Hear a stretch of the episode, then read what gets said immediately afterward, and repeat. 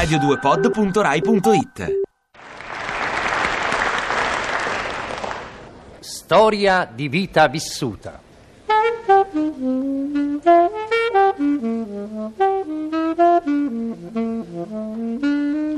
L'aeroporto di Fiumicino era pieno di sole quella mattina. Il grosso apparecchio in partenza per Milano sulla pista numero 3 era pronto al decollo. I motori rombavano allegri. Il comandante sistemò l'auricolare del radiotelefono, poi chiamò la torre di controllo. Comandante apparecchio BZ22 chiama torre di controllo, passo. Qui torre di controllo, torre di controllo in ascolto, passo. Comandante apparecchio BZ22 chiede permesso decollare, passo. Qui torre di controllo, permesso accordato, potete decollare.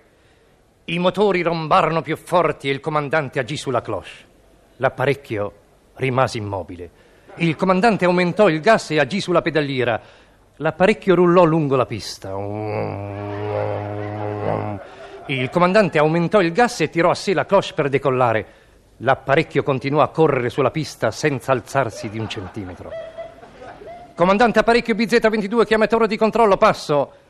Qui torre di controllo, vi ascoltiamo, passo. Eh, non riesco a decollare, l'apparecchio non si alza, cammina ma non si alza, sospendiamo il volo, passo. Impossibile sospendere il volo, comandante. L'apparecchio BZ22 deve comunque arrivare a Milano, passo.